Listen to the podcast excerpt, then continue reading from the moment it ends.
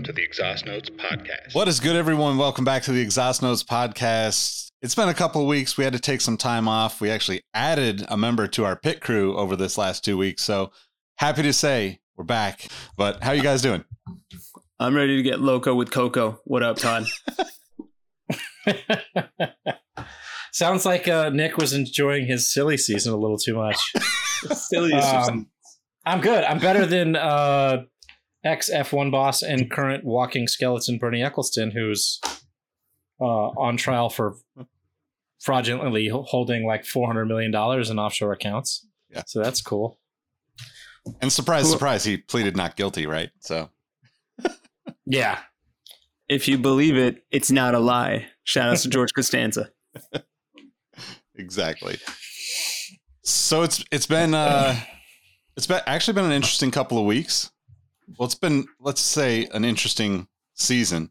We're we're we're lovingly calling it silly season, right? So I I have been enjoying the last, you know, couple of weeks just because I record so many times a week that I just needed a break, which has been nice. But uh silly season for Formula One has been literally like the entire freaking season, basically. So, where do we want to start, guys? Let's talk about the bridge to the last episode we were at, where it was announced uh, that our second favorite driver for all of us, I think, Seb Vettel, has decided to. What is the racing parlance of hanging up the Spurs?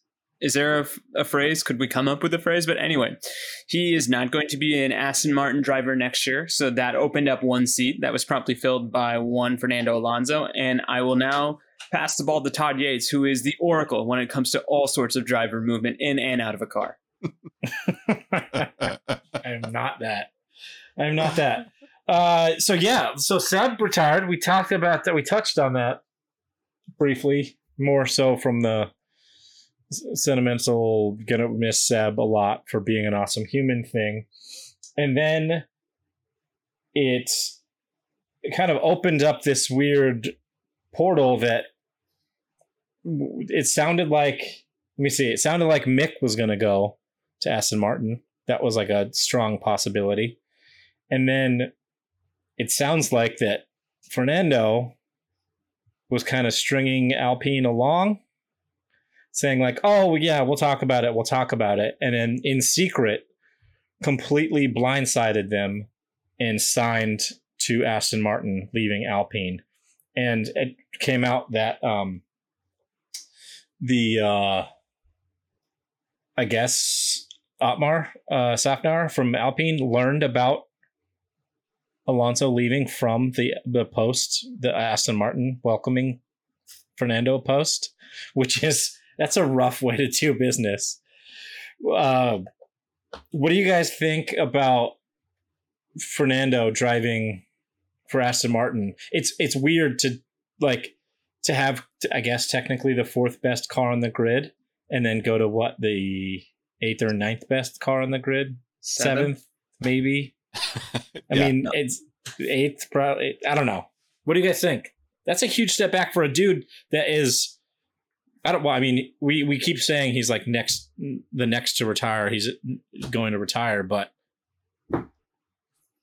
I'll start us off. Two things. Uh, L Plan should really be called L Retirement Plan because I think he's clearly just setting up money for his next Kimoa hat venture. And secondly, the first thing that came to my mind was the, I believe it's the Woody Harrelson gif from Zombieland where he's literally crying his tears with money. And I feel like that's what Fernando Alonso is doing because I think Fernando Alonso at, let's say, 35% his skill would probably still run circles around Todd's favorite driver, Lance Strolovich. So I think that's what he wants. It's just he wants to end on his own terms where he gets the money that he wants and he doesn't have to work hard. He's working smart, not working hard like my immigrant dad always told us to do. So that's my thought. Nick, what are you feeling? I mean, I have to think as a Formula One driver, as a racing driver of any kind, the the idea of retirement, unless you're 100% zen with everything in the world like Seb Vettel, the idea of retiring from a sport that you have what I can only assume is like the most absurdly outrageous, over the top, and uncontrollable, like adrenaline rush every weekend that you race. And honestly, every time you're in an F1 car, right? There's no there's no point in which going 200 miles an hour becomes normalized in my mind. Maybe it is for these guys, but I I've got to think that like the more realistic approach to a retire to retirement is actually Alonso holding on for dear life as opposed to Sebastian Vettel saying, "You know what? There's bigger things to do in life, right?" Because no matter what you do after Formula 1, you're not going to reach anything near that adrenaline rush, right? So yeah. But uh, from the perspective of like leaving the fourth best team to going to another team that's on like a five year plan, according to Doctor Evil or Daddy Strolovich. Um, w- like if you guys were getting close to retirement, you wouldn't just change careers, like, or you know, that's what it feels like a little bit. Like I agree, like what Roe said, he's gonna wipe the floor with Vitch tits, but like what? I just don't get that. They're they're in. Alpine was his best chance in the short term, assuming that he doesn't race until he's fifty to like get back towards the front of the field and fight for wins and fight for championships. Which, let's be honest, the Alpine's not going to get there in the next few years. Uh, so But what? neither is Aston Martin. Like I think that's where the befuddlement comes in. If I can be so bold, Todd, and hopefully I'm trying to set you up for your point even more. I would say that if Aston Martin and Alpine were running neck and neck, maybe it makes sense because it's that ego boost of I'm the guy that put Alpine to this level. Now I'm going to do the same thing to Aston Martin and showcase to the world that I am truly that missing catalyst. But it doesn't seem that way at all. maybe I, I I know that like Aston Martin's built like investing in their infrastructure like crazy. They're building like a new four hundred million dollar wind tunnel. What I foresee happening though is like what you just said, Ro, is Alonso brings them to the front of the midfield.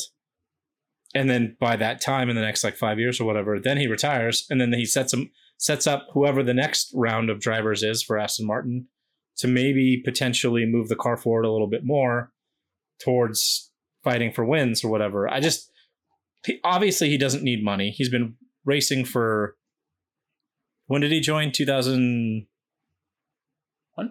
Was it 2000? Oh, are you talking about Alpine or just F? No, when when did Fernando join? Oh, Oh. man. 2006? Six, Okay. yes. Five or six, maybe something like So- that. something like that mid 2000s somewhere around there so he's been doing this this whole time i know he took a couple of breaks off but it was to go race another series and probably get the bag there he doesn't need the money so like why not try to capitalize on the short term success It- it- this is all leading me to say what the hell is wrong with alpine to make danny rick leave even though he had arguably his best years that aren't Red Bull years there. And then Fernando to have his best years in a very long time. Like since probably what his Ferrari days, I guess, in like 2012 ish, I think. Yep. Um, So I think What's- the answer is obvious. what's wrong with Alpine? We've already, no, it's not what's wrong with Alpine. It's what the bag is at Aston Martin. So we've already talked about Stroll potentially wanting out of Formula One. We, I don't see that as something that's really close, but you know, Lance isn't getting isn't going to win a championship in the next two or three years, regardless of what car they put under him. So the more money Papa Stroll spends, the lo- the the more this becomes either a forced long term investment or starts looking for an, for an exit strategy. If if we were to not have this conversation today, and I would say, other than Lewis Hamilton, what driver on the grid is most likely to own a Formula One team in the future? You guys would probably both say that Fernando Alonso would potentially do that, right?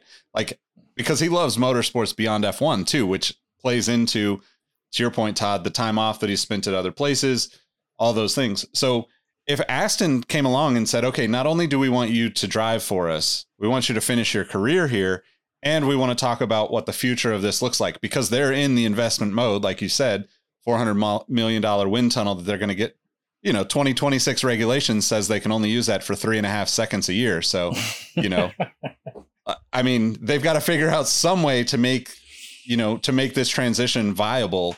And I think having someone like Fernando along for the ride in some sort of part ownership or, you know, like very top tiered, you know, kind of consultant, he, he's one of the best to ever do it, right? Like I don't think that you can they're not they're never going to convince Lewis. They're never going to con- convince Seb.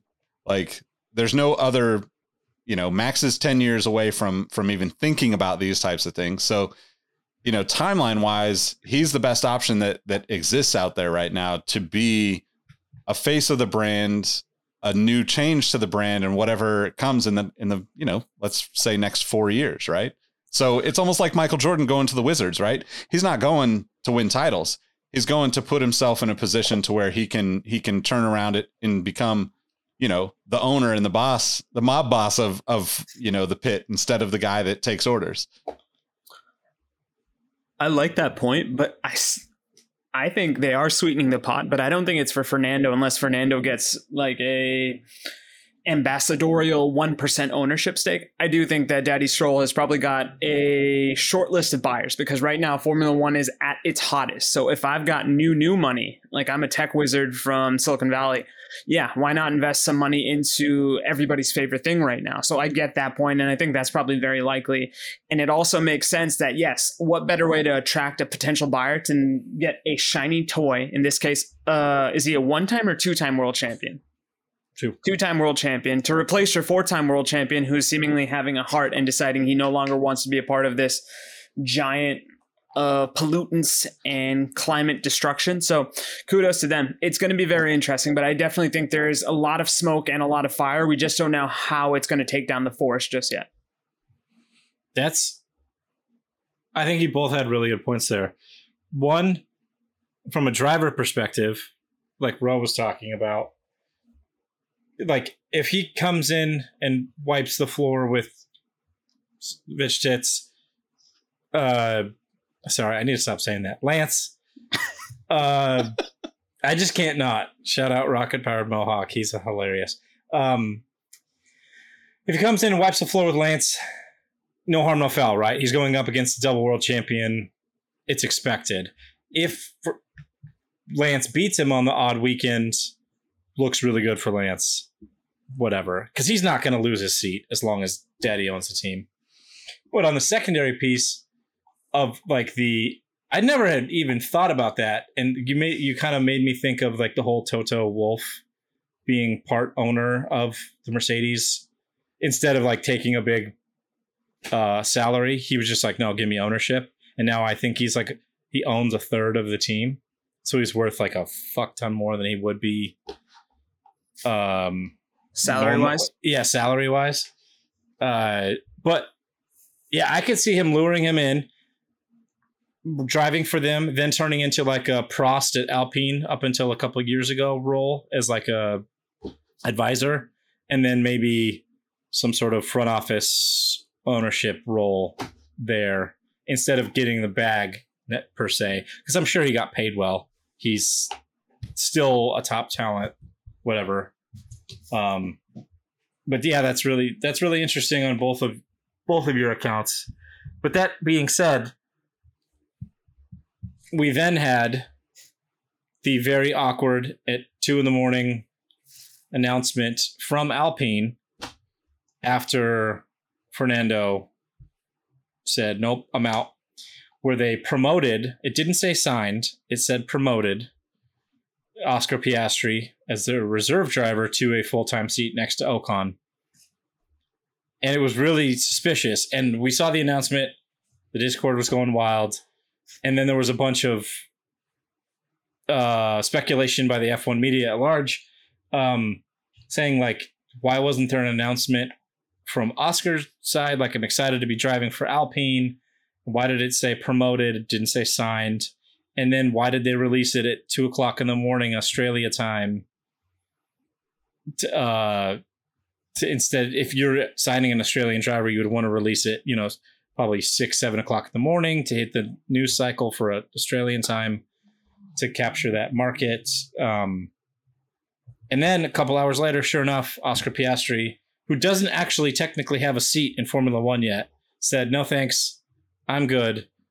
What you guys, what Alpine said was not correct, and even went on to say, "I will not be driving for Alpine in 2023." Your reactions to that? I'll go first. You know, I'll give you some time. Uh, I am the resident Alpine fanboy. It's been a tricky dance this whole year because it was a three man show for a two man seat. And the thought was Ocon might have been the one that's getting out, so to speak, because you have the incumbent in a lot of people's mind, despite him being a relatively newer driver to the team, and Fernando Alonso, who's got the titles, who's got the acclaim, who's got the legendary status within the sport that is going to trump whatever uh, Esteban Ocon has done. Hell, you could even make the point the only reason Esteban Ocon won his only race in his career was because of Fernando Alonso. So I think a lot of people thought Alonso was tied into that seat. And then you have a rising phenom. You have arguably the next big thing in a sport of next big things in Oscar Piastri taking that second ownership second ownership of the seat. So our thought was, okay, where's Ocon going to go? Now it on a surface looked to be a good headache for Mr. Otmar in the sense that okay, if Alonso's not going to be there, we don't have to do any sort of shenanigans. We don't have to loan out Oscar to Williams. We don't have to ply his trade somewhere else. That seat is yours. But I think Piastri took the temperature in the room and realized, you know what? Maybe my ambition is greater. And I see this shit show over at McLaren who desperately need a second driver who is not even, I would say, if he was at above average status, McLaren's running away with the fourth place finish in this year's uh, constructor series, but that's not happening. So it makes a lot of sense. But it is very strange that you have this news dump. And maybe the thought was if they just say it in the middle of the night when no one's paying attention, we're all just going to wake up to it in the morning, like, oh, yeah, that makes sense. Five hours, there's no controversy. But my thought is this they tried to finagle their way, finesse their way into this situation. And I think it's led them to an even bigger mess because right now it seems like Alpine is the ugly person in the dr- dance that nobody wants to talk to, let alone dance with. I mean, it's just kind of like crazy to me. Like we haven't had this much. I mean, drama is is the only word that you can describe it with, but like it's it almost feels like the entire thing is just set up by Netflix for next year's Drive to Survive right? Like, I mean, this type of stuff happens every season. Drivers change teams, drivers change their mind, teams change their mind, teams find the better driver or the better deal, whatever that is. But to have this all kind of play out the way it did, where, yeah, I mean, I can't, I can't envision that it's, it's that bad at Alpine, right? If I'm, if I'm Danny Rick you know, two years ago, it seems like McLaren is a better choice, right? They're they're marketed better, they fit his brand better, all of the above, right? If I'm Alpine right now, formerly Renault, formerly, you know, Danny Rick's team 3 years ago, I'm literally like thinking how do I get Danny Rick back in this seat? oh like, no, I I would not want him at all. Like why at this point? Why not take a punt on a young driver? Because at this it there's nothing about the last three years, if not four years. I would say how many good seasons has Danny Rick had in the last four years? Meaning his two years at Renault and his two years at McLaren. And be honest with my with yourself. So so I don't think I don't think he's had a great by any means lived up to who who we know he can be and okay. as a driver. I think the issue for Alpine is more about the perception in the public and the marketing aspect of the team than it is the drivers. Because look, you can the reason McLaren can have two young drivers is because the team already has like a following, right? There's no reason for anybody to be an Alpine fan after this season. You know, like Todd Todd is always making fun of Ocon, right? He is not a like marketable person the way Danny Rick is. And I don't think that that should be a determining factor in like who's the better driver, but it absolutely is when you're running a business, right? Like if I have to make the decision to say, you know, I want either a driver that kicks ass and, you know, or, or sometimes kicks ass in this case, and like then I have a driver that I can actually market and say, like, I mean, that's absolutely why Fernando is a huge part of that team, right? Like he is the the proven success. He is the name that people are going to come to the team for. But without him, Alpine's not going to sell merch. You know, like o- o- Ocon will have fans. There's nothing, you know, it's not like he won't have a, a group of fans. But like, are you buying Ocon merch? You're probably buying Leclerc merch before Ocon merch. Like the levels to the fandom, I think, is an important thing to take into consideration. Because after all, all these people are, are racers, but like they need to think about the marketing aspects of of everything about this business in order to be successful because the money goes away you know the the less known you are right and we see that all the time with these changes if it was still a Renault team I wouldn't even think I wouldn't even be having this conversation because Renault is a massive company. People are fans of that car brand outside of Formula 1 there's reason for it to exist. But Alpine you know aside from very limited production vehicles that they've come up with in the last few years are like you know there's there's a disconnect there between like how do we get people excited about this team without having top tier drivers? And it's not to say that their drivers are bad but their d- drivers are definitely not top 10 marketable drivers like they don't have anything that says wow this guy is the guy that 17 year old nick is going to be a fan of and, and follow for the rest of his career and i think that's a big miss by by you know in the situation they've kind of gotten themselves into. No, one thing I will say, and we talked about this when Otmar joined that team, that was a very professional hire, but that was also a very boring hire. And maybe it's a team that's now taking on the characteristics of its leadership because Alpine, with the exception of Fernando Alonso's involvement, is a very professional, very boring team. They're going to get somewhere between sixth to 10th place. They're going to be happy with that. And their biggest hope is they don't ruin their race, let alone someone else's. And to your point, it doesn't make much for fodder when it comes to Drive to Survive episodes or t shirt sales. But I think they are very responsibly run, and that is a detriment to how they are viewed, I guess. One counterpoint to your boring but responsibly run statement there. Apparently, they had until July 31st to exercise the option on Oscar Piastri. They then announced Oscar Piastri on July 1st. So, and them finding out that Alonso was leaving by the uh, Aston Martin announcement doesn't say that they're exactly totally professionally run. They should have been doing their due diligence, saying, like, okay, it sounds like we have Alonso. He just wants to, like, cross some I's, dot some T's, whatever you. I know I said that backwards, but it's a bad joke. Um, it's a dad joke. yeah, yeah. I'm running on a few hours of sleep. Forgive me. So, it, they should have been doing their due diligence in the background, saying like, okay, if we lose Alonso at any second, what do we do? And it sounds like they got caught sitting on their thumbs a little bit and then as like an emergency plan announced Piastri and then he came back and was like, no, I'm good. So I, I think you're right in the sense that the Otmar was the boring but professional hire. But I think it's the levels above that because he's just the team principal. He's not the CEO.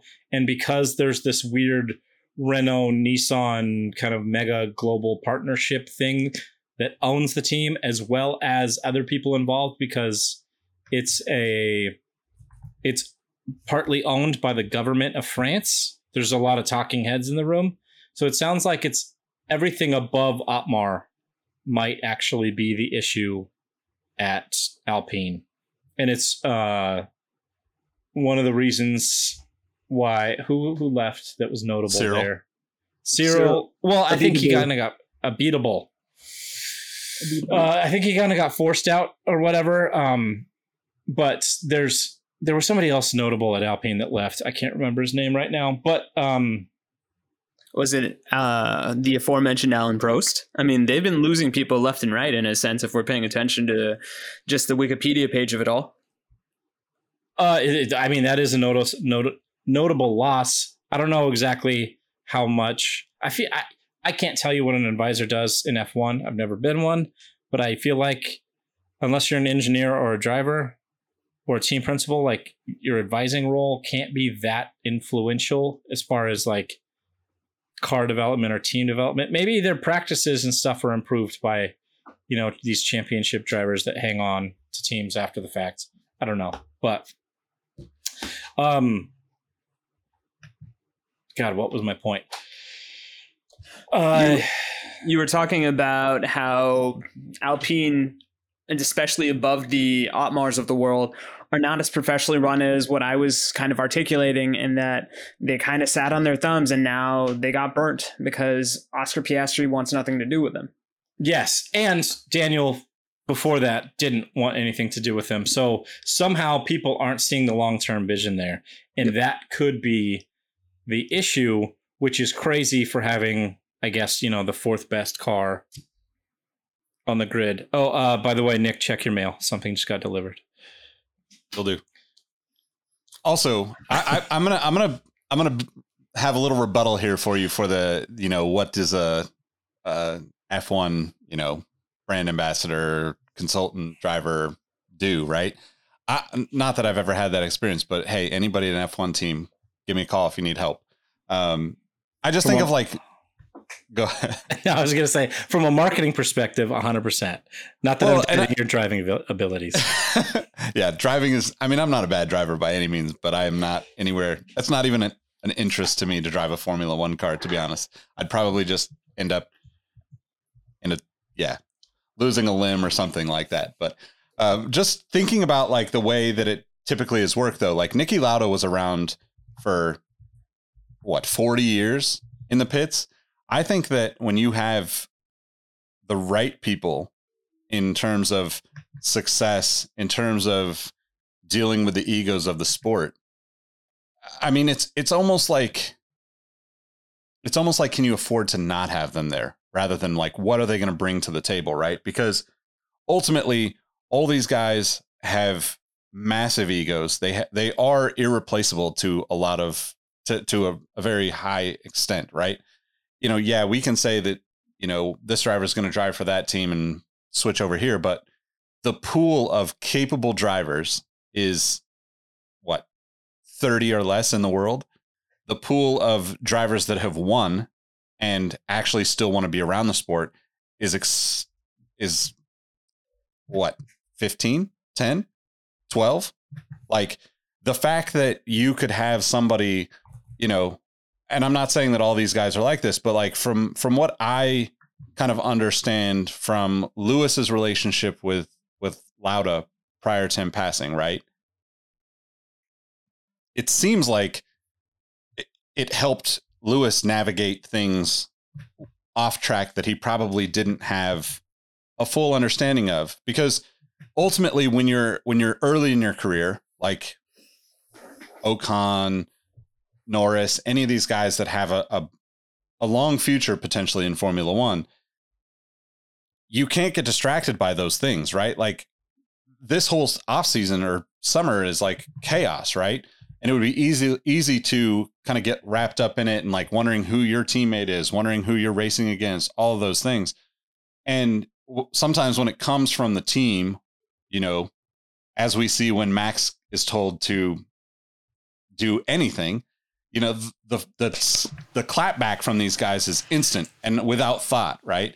So when you're sitting there listening to a guy who's already proven and won two three four championships you shut your mouth and listen regardless of of what the situation is right? And i think that you can't do that if that person is in the hierarchy up right? Like to me it seems like like a Toto Wolff right? Like there is other motivation for him and that's always going to be in a driver's head right even when you're lewis hamilton the fact that a situation might arise where George Russell is is given a little bit more of a green light or a little bit more of this or that, you're still going to have that. But if you have kind of like a coach that is not connected to that hierarchy, you're more likely going to take that advice with a little more sincerity than you would the grain of salt that you take every piece of advice that comes from someone up the chain from you, which is just natural human behavior, right?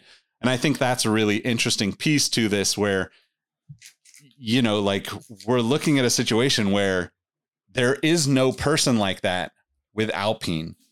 There's no there's nobody connected there with experience.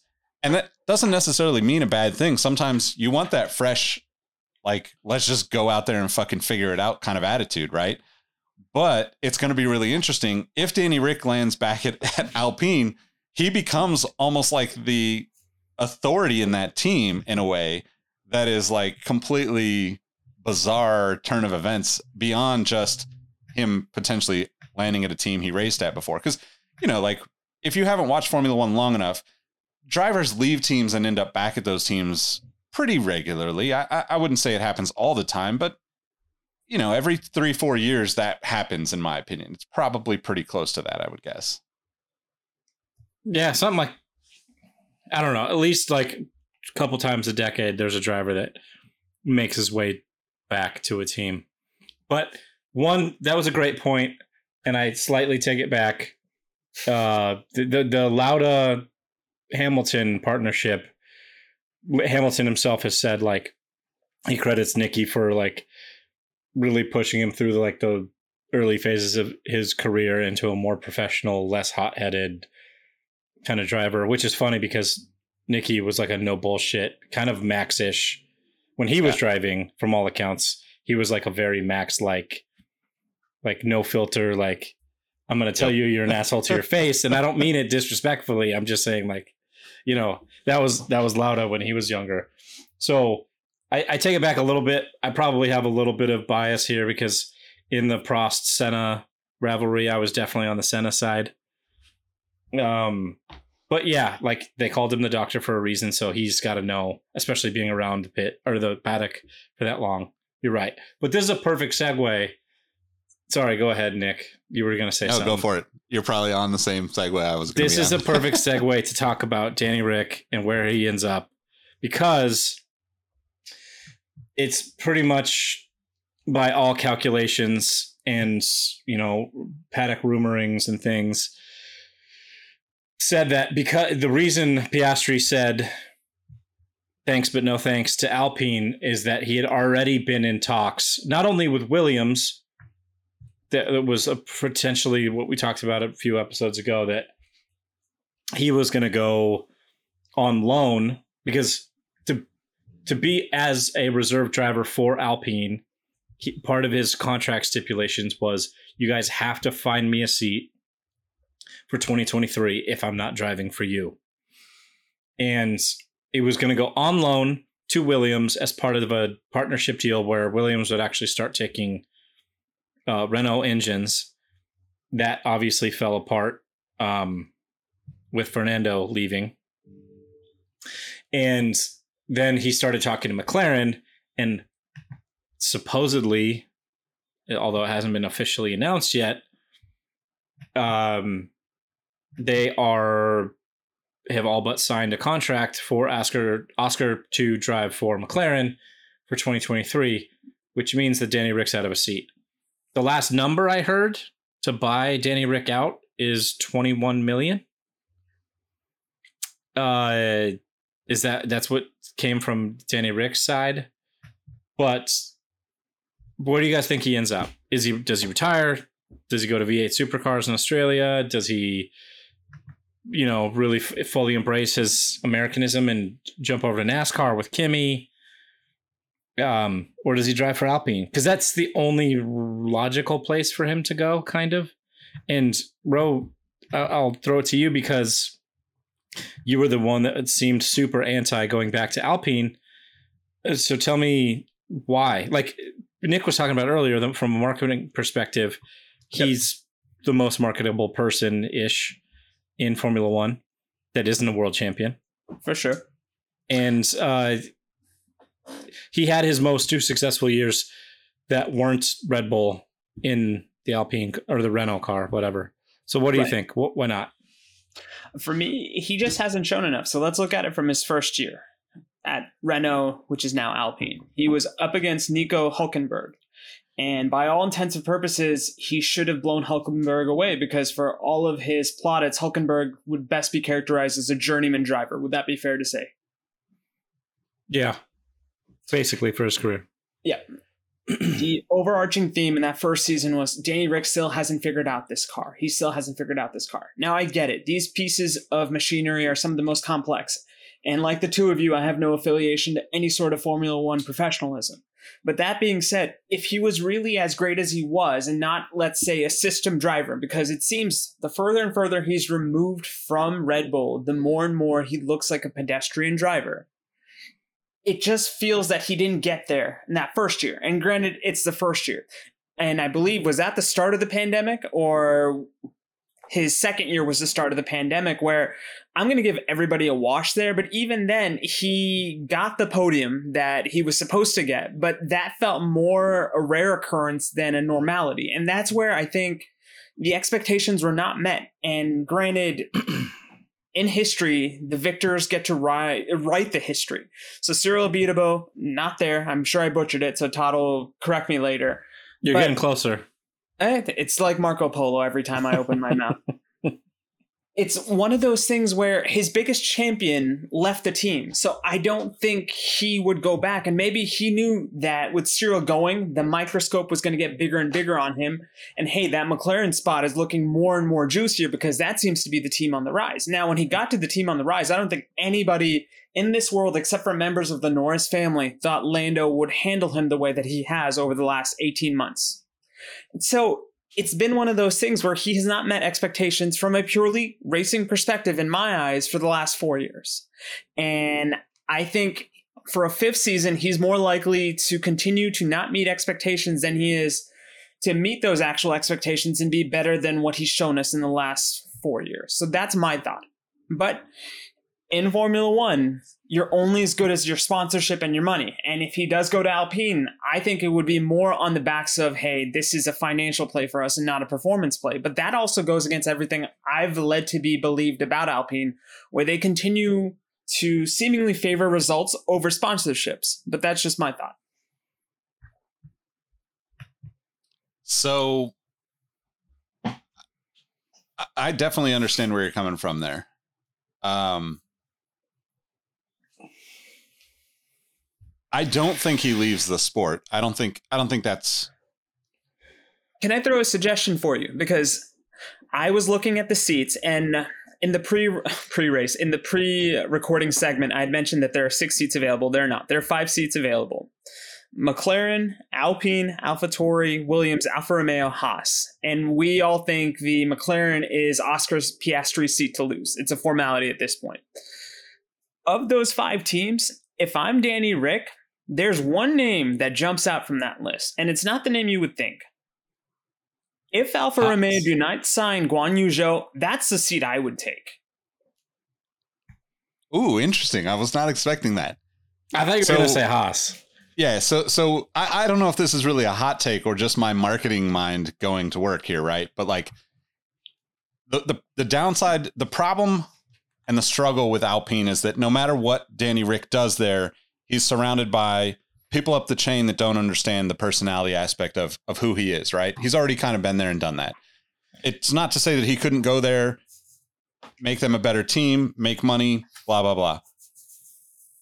Haas, knowing that Danny Ric is is a an American fanboy, kind of has a house in L.A. Already kind of has hinted at racing here in the states and other forms of racing. Um, I don't think he goes and races V8 supercars because it just uh, once you've been on this on the, He's the a Formula boy. One. Well, once you've been on the Formula One level of of fame, uh, you know why not why not go someplace where you actually have the reach the i would love for the v8 supercars in australia to be a, a freaking worldwide racing body like Oh, man, uh, that would be amazing but you know it just would never happen in, in it's not going to happen anytime soon but danny ric could go to haas right now even crazier hot take i guess would be seb vettel doesn't take any time off from racing and joins as an advisor you have potentially like Danny Ric as a driver. Sorry, K Mag, you're out. you can't get rid of Schumacher, even though technically he might be on the hotter seat in the Haas car than K Mag in terms of performance. But he's he's a name, right? Like if if he becomes successful with any team in Formula One, it, you're never going to forget it, right? Like if I don't mean this in a bad way, but if Ocon wins a title with with any team on the grid right now, Alpine and Ocon win a title next season, we think of him as the guy that maybe put Max off for a year. But Max is going to win again, right? If Schumacher wins with Haas, you remember that Schumacher, because you're going to remember his name as a Schumacher, won with an American team that is traditionally not supposed to win in Formula One. So, like, there is just like this, pre- like, tremendous potential upside for a team like that to come together and like Voltron themselves into a you know a potential like short term powerhouse in a way. Not that they have the the you know the cars to back that, but from a marketing perspective and from a from an energy perspective, not not a rich energy perspective, but like you know what I mean. Like there's there's like some that's something that I could get super excited about. If Danny Ric is driving for Haas, I'm already a Danny Ric fan. I'm already by nature being an American. I'm going to root for Haas just to see them p- compete, right? I'd love to see them back at that first couple of years and, you know, competitiveness. But then you throw in the Schumacher aspect to it. You've got two drivers that are unforgettable. One, because of his namesake. The second, Danny Ric, because he's the personality. And imagine the Netflix drama slash just pure entertainment. It wouldn't even be drama, but between Gunther and Danny Ric, like honestly, sign me up for that movie right now. I will go. I will go sit in the theaters to watch two hours of those guys bantering back and forth with someone like Mick, who is slightly not embracing the personal aspect of racing. He's trying to keep it calm, cool, and collective. But you know, like he's a kid. He's gonna have fun with that, and those guys would bring it out in a way that I think just nobody else on the grid is going to. And if you throw Seb Vettel into the mix and, and they actually make some, let's say, conscious decisions about how they approach racing and and all of that that Seb is, you know, kind of pushing forward with, you, have like an American fan base that all of a sudden is is not only passionate about the drivers and the and the American team, but like who in America is not consciously aware of like we need to get our shit together before the planet explodes on its own, right? So like I just think that would be like the perfect storm of, you know, like a uh, sixth or seventh place team. All that for sixth and seventh. No, the Haas thing makes a lot of sense because I think this may be the overarching theme of this episode is what do these teams value? Is it actual performance or is it the sponsorship? And I think the Danny Ric to Haas marriage would be a perfect symbiote of both things because you could make the argument that he's a step up either off of Kevin uh, Magnussen or Mick Schumacher. He brings that American market, and Haas is struggling, uh, struggling, wow, struggling for some sort of cultural identity. Like for the longest time, we thought of them as America's team, and then they got swayed by Daddy Mazepin's bucks or rubles, and we kind of saw this team that was adrift, that chased the highest dollar or the highest ruble.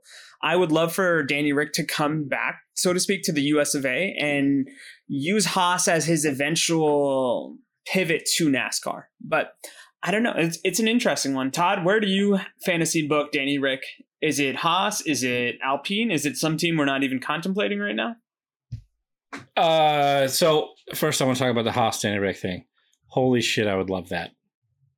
I would probably forego all of my allegiances to Team Papaya my long term fandom and just be like, yeah, we're number one, America. USA, um, USA, USA. They, there's so many things they could do with that, like Schumacher and the Seb partnership and the mentorship that he has, like, and then the like the fun atmosphere that Danny Ric would bring. Although I think Schumacher's a bit kind of um, robot like, uh, like he's a he's a bit Mark Zuckerberg ish I don't know if you guys saw the most recent Haas video of them. They had like a quiz. They had a big world map, and they had like a quiz where they like asked them a question, and they had to put their a picture of themselves as a driver in the country where the track was, and like K Mag was just like you know having fun with it, and like ended up breaking his own little magnet thing to, that goes on the board, and and Schumacher was just like, "Uh, do I get a guess now?" Like he's just very robotic. Like I don't know, he's a bit out of his own skin. In uh, see, it they just need to lean into that, right? Like that's that's marketing genius right there. oh, just make him uncomfortable all the time, kind of thing. yeah, that would be amazing. I love that so much. I would be so excited to have Danny Ric there, regardless of performance. However, K Mag's on a multi-year deal. Yeah, Schumacher's uh, on the hot seat, as we talked about. Uh, I read an article earlier that says the thing that just very Gunther like. Uh, the thing that he needs to do to keep his seat, as Gunther said, is just score more points. That was it. um, I think he st- ends up staying there, but there's a chance that uh, he, if I if I did see Sch- uh, Schumacher leaving a team, I would see him going to Alfa Romeo because that seems to be the stepping stone to Ferrari. And Ferrari is salivating for him to come true on his, you know, genetic talent and put him in this a seat, you know, two, three years from now when Sainz' Sainz's contract runs out. And they have Leclerc, who's then the old hand, and then the Schumacher as the young young driver. God, that would be Italy would just o face collectively, I think. There'd be a lot Um, of cream on spaghetti. Yeah. the I- I think the most, and this is the boring answer, but I think the mi- most makes sense thing for me is Alpine. Danny Ric was super competitive there. I know his first year wasn't great. He was coming to grips with the car, but he was still out driving what the Renault car was at that time. By all accounts, I mean, journalists have been talking about it, this whole Danny Ric saga going on the news. And then the second year, he really outperformed the car, got a couple of podiums, uh, made Cyril get a tattoo. That's, uh, I mean, could you imagine Gunther get having to get a ta- Danny Ric tattoo? That would be amazing. um, but I think he goes back to Alpine, and I think it's almost like a redemption story if it can come to pass that he goes back to Alpine, team he was performing well in, well well enough in, um, way better than McLaren. He gets a chance to fight McLaren because they have at least the same or if not a little bit better car, and he gets redemption from that. Plus, I'm sure the bag is huge if he goes back to Alpine. He goes. It, it, it's not exciting from a marketing perspective, kind of like Nick mentioned, because the French just are lost in that sense, unless they get the Ocon Gasly driver pairing, and then it's just Team Baguette. Um, but I think he goes back to back to Alpine because they have the immediate need, and McLaren wants to kick him out, so he double dips, gets the bag from McLaren, gets a nice payday from Alpine to drive for them, multi-year deal. He gets maybe two more years, and then he retires. No, I think that's pretty likely to happen because as much as I don't want him on the team, I am an anomaly and an outlier. I think common thought will prevail. It's just a question of seeing how the rest of the puzzle pieces fall. So we talked a little bit about Danny Ric. Do you guys see? Let me throw a couple names at you, and I just want a prediction from both of you if these people will retain their seats. Probably everyone's third favorite driver, Yuki Tsunoda. Is he going to retain his seat based on how he finishes this year? Or do you already think it's set in sand that no, he's not going to be back at AlphaTauri? For me, I think he does, and we haven't heard about any news on it uh, in quite a while. But the potential Honda coming back in slightly to help this engine deal thing until 2026 takes over. Um, I think is supposed to happen, and I think because of that, uh, Yuki keeps his seat. Apparently, I mean, according to F1 journalists, of which we are not, he's having a pretty good year by all accounts, considering the dog shit car he has. Like, I mean, we talk about how bad Gasly is performing this year, so we have to give the same weight to Yuki's performances. Other Fair. than his like, was that Australia when he crashed into the wall coming out of the pit lane? I think it was right I think so. because it was cold, uh, cold, cold tires or whatever. other than that, he hasn't had too many. He's not like slapping a wall every other race like Schumacher and Latifi have been. So I think he keeps his seat. I tend to agree. I mean, I think I don't think he's performed poorly enough to to let him go with the Honda rumors, right? Because that connection is definitely going to be something that keeps that gives him a little bit gives him a little bit more of an appeal outside of just like what he does on the track, right? I mean, that's kind of the the politics of Formula 1 whether you like it or not. And I think too like again like Yuki is you know, he's he's like a fan favorite beyond what he should be, right? Well beyond what he should be. And that's not even just the you know, the drive to survive stuff. That's just him being kind of a character, right? And I think that people people the, the teams that get it, you know, will want him around. And I think that Honda will have a lot more say in that as, you know, as we move into whatever this next world, you know. And they've done that before, right? Like Honda had, you know, Takuma Sato racing for was it BAR or Braun, you know, for those years. And mm-hmm. you know, like s- same kind of situation where like was he was he top 20 F1 driver in the world at that time? It's probably debatable. You know, he he was probably one of the 20 best, but was was he, you know, deserving of that seat long, you know, as long as he had it for, maybe not, you know, and it was only a few years, but it's like, I just think those things happen. I think it makes sense for them to be aligned on it.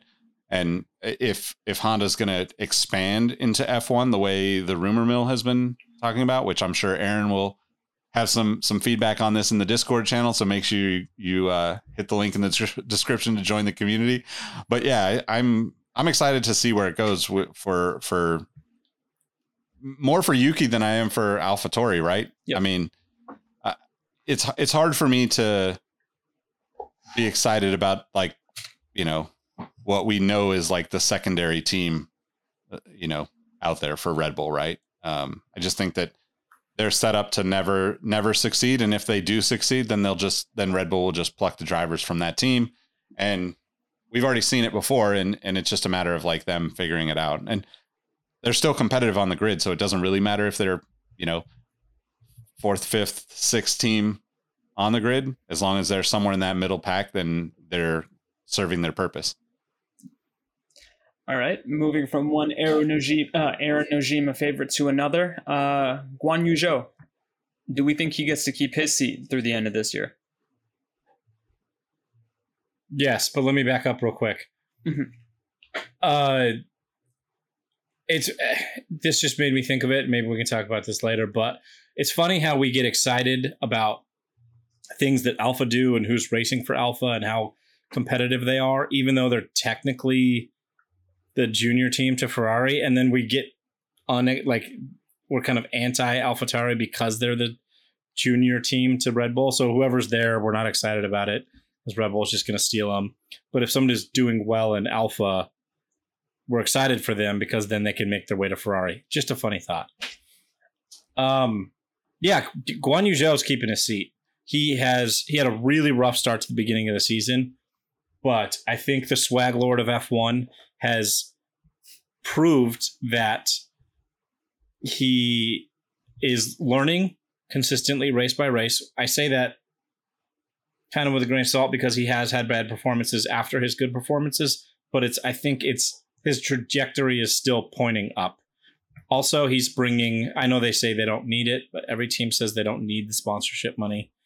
Um, he's bringing a fair chunk of change to have that seat, which I think is going to continue. Um, and I think he is. He's like the one connection to Greater Asia, right? I know Yuki's from Japan, but like the the China being the biggest amongst, he's the connection there, and they they like having that tie into that that region, and we'll see what he does in Singapore this year. Um, so, based on performance and his trajectory, I say he's keeping his seat. Yeah, I mean he's he's definitely got huge marketing opportunity, right? Like, you know, it's like one of those situations where you've got to mess up quite a bit to not have that seat, in my opinion. And he's well above what what I would say the cutoff is, especially to, to Todd's point, right? Like, the market, the Chinese market is, I mean, it's still kind of in a sense wide open when it comes to Formula One. Like, I know that there's a big fan base there, but it's not it's not a staple amongst Formula One the way so many other tracks are. So to me, it just it makes sense for you know the the sport of F one has to be thinking about that, which means you know subsequently I think Alpha has to be thinking about that too. I mean, for me, I think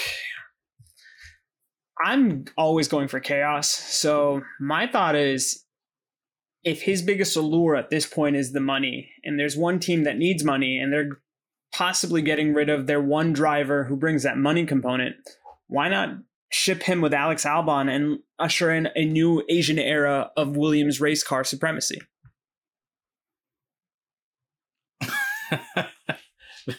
Like I said, I that I'm going for the strangest to fiction. I know it's not everybody's cup of tea, but in my hypothetical scenario, I've been jotting this down. It's something along the lines of we see him, in this case, Guan Yu Zhou at Williams. We see Alfa Romeo with Danny Ric because I think that would make the most sense. But I tend to look at things, I guess, in a more race sense perspective and not the macro view that Todd and Nick provide. Uh, Haas, I think they just go for the sh- uh, most secure pair of hands on the grid, and that's the 21st driver, Nico Hulkenberg. And I think Mick Schumacher goes to Alpine just because I think he seems to have a good relationship with Esteban Ocon. He seems to be the one driver that seems to tolerate Esteban Ocon. So why not? And as I can tell by Todd's eyeballs and seeing 88% of them, that I've clearly gone off the deep end. So, gentlemen, please rein me back in.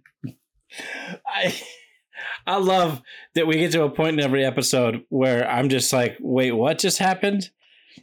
It's you keep me on you keep me on my toes, bro. I love that. Um, That's why I'm here. It's not what? for the race analysis.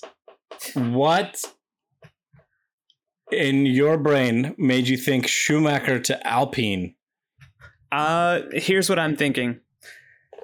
If there's a driver that's on this grid that fits a similar profile to what I hear about Oscar Piastri, is it not Mick Schumacher? No. And why is that?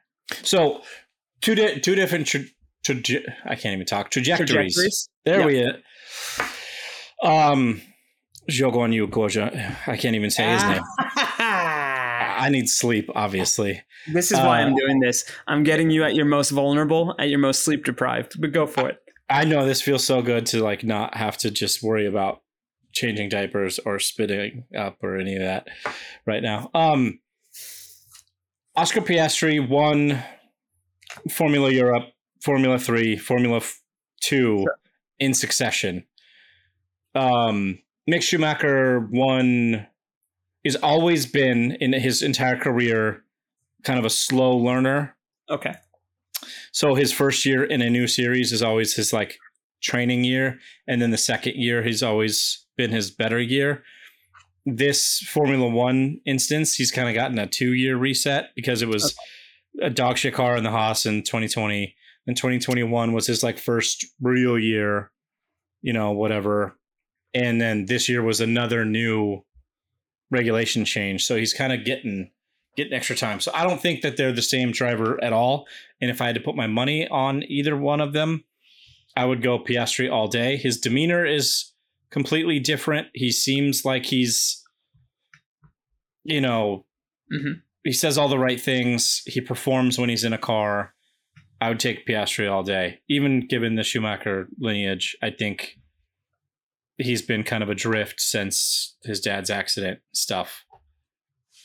But I, I, just don't see a connection of the classic German name going to the French team to somehow resurrect no, and, and what I guess is pushing my hypothetical, and I want to emphasize that word strongly. Hypothetical scenario is if it is truly a financial play, Schumacher has that in spades. Piastri doesn't seem to have that. To your point, Todd, Piastri is probably going to run laps around Mick Schumacher in a race. But if we're looking at it from a dollars and cents perspective, Schumacher, I believe, would have the edge. But once again, prove me wrong because I am still a relative noob to the sport. So if you're seeing something I'm not, because in my mind, they may not get the same racing ceiling with Schumacher, but he's providing more of a financial backing. And that's something that every team seemingly needs. Yeah, I think. Yeah, Go ahead. Go Nick. ahead. I was just gonna say I think it's I think it's it's been like a rumor mill thing for the last few days, but I I tend to just think that it's not going to happen. I mean, maybe maybe you know maybe it, maybe it does, and maybe everything about the end of this season becomes pure chaos, and then we know that Netflix is is behind all of it. But um, yeah, I mean, I, I think that the other part of that is like it, it's it's hundred percent. Everyone is on the table if you're a team principal, a CEO, uh, other drivers, right? Like you really, you really don't. Even if you knew, if I'm friends with Mick and I knew where he was going, I'd add to that chaos before I said where he was going for sure, right? So I think we're in this interesting place towards the end of the as the we get to the end of the season where all these drivers are kind of like you know it's it's like it's like lewis on the radio you know? These tires are shit man. But like i'm gonna roll into the podium onto the podium with them while the rest of you pit to cu- try to you know i just think it's it's all smoke and mirrors right now to be honest. And i think with mick look the rumors that I've seen are like he's in some way unhappy at Haas or there's been problems at Haas. Yeah, of course. You've had a shit season. You haven't really performed. I mean, yeah, you got your first points, but like to Todd's point, you know, he's been given that one year cushion and he hasn't really stepped up to the plate. I don't think that Haas makes any crazy decisions about Mick anytime soon unless there's some unless there's a contract that that's coming to an end that I don't know about. But like the best bet would be to let him run another four or five races and see where he gets. Outside of Giovinazzi, you know, having a seat at least once in his car for the end of the season, based on Ferrari's request, you know, like there's no other reason to to think that Mick isn't going to be given the opportunity to continue on wherever he's at. And I would say that regardless of what team, what whatever seat he was in right now, like people are going to give him more more room for error and more time to make mistakes and learn from them just because of his name and how much his name and it's not even just his dad right? It's you know his, his uncle is is still commentating and in the pits and around. So like there's just a huge value to having him on your team even when he's not even when he's just figuring it out right? So. He he is bringing sponsorship dollars to Haas, like so.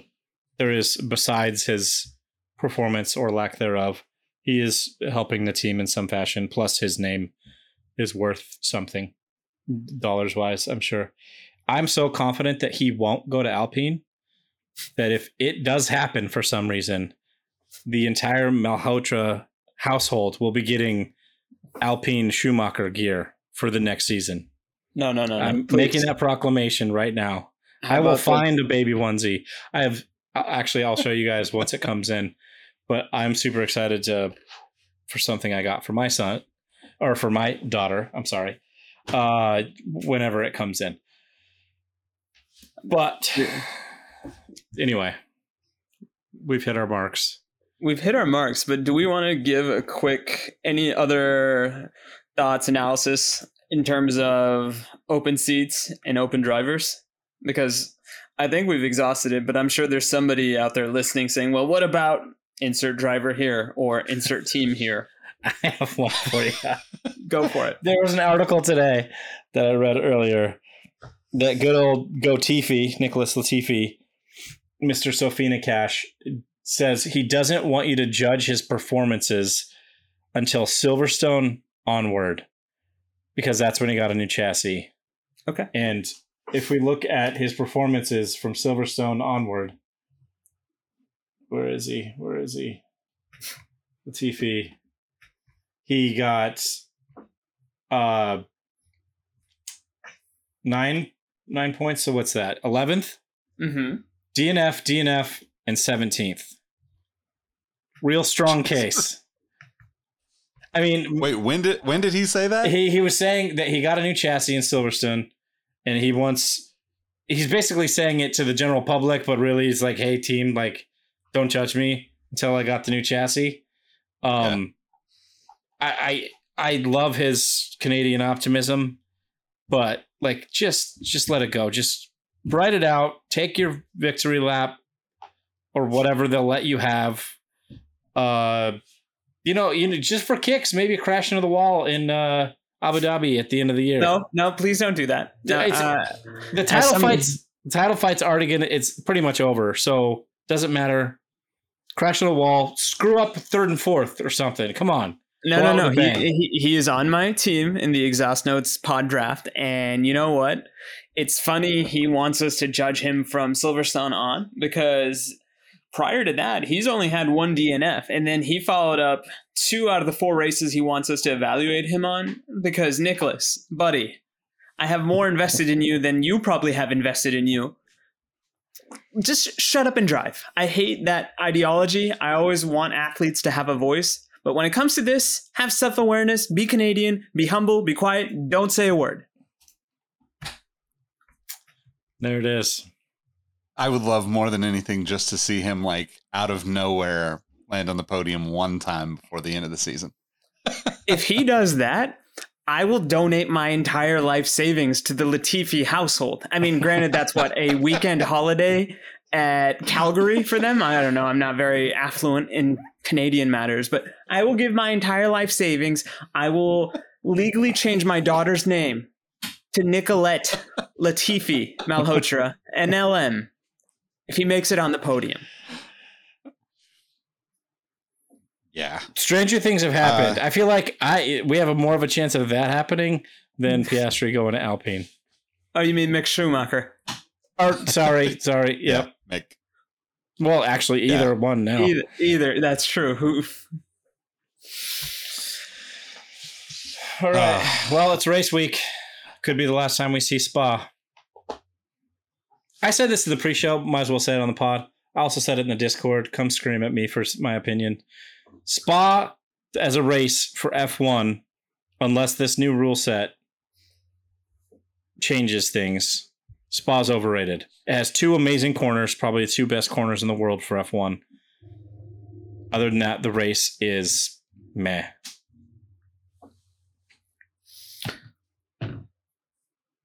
Uh, yeah. I like it, but I'm also relatively new to the party. So if I'm an established presence and I keep seeing it year over year, I'm sure it gets annoying. But there is something exciting about those two corners that, frankly, the likes of France or Monaco just don't have. Give me Spa's two corners over those two tracks any day of the week. But I also have that self awareness to know that I'm relatively new to this. I mean, I I think that's the thing, right? Like we we don't have the whole sport is in we need more passing mode and frankly if you've got to get rid of Spa or or Monaco, Monaco's a spectacle. Like even though there's no passing, there's nothing that compares to watching those cars rip through the tunnel and come out around that little back and forth. Uh, you know, like there's so much to me in that by itself visually that is like it it like puts things into perspective for the average person to see cars coming through those those turns and thinking like what the fuck are these guys doing? And yeah i don't know i i don't really feel any type of way about Spa. I think it's it's been entertaining in years past but i don't think it has been more recently.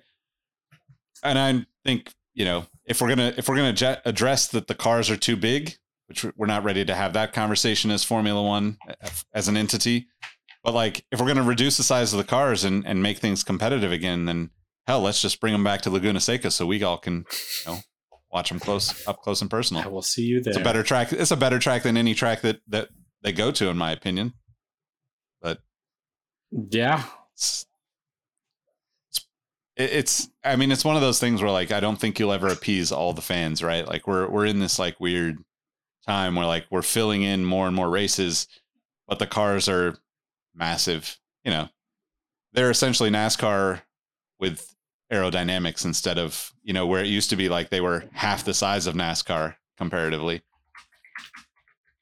Not to say that not to say that they're not amazing, but I, I think that we've gotten to a point where they're so massive that that's it's not the track that's the issue in in my opinion. It's it's the size of the cars.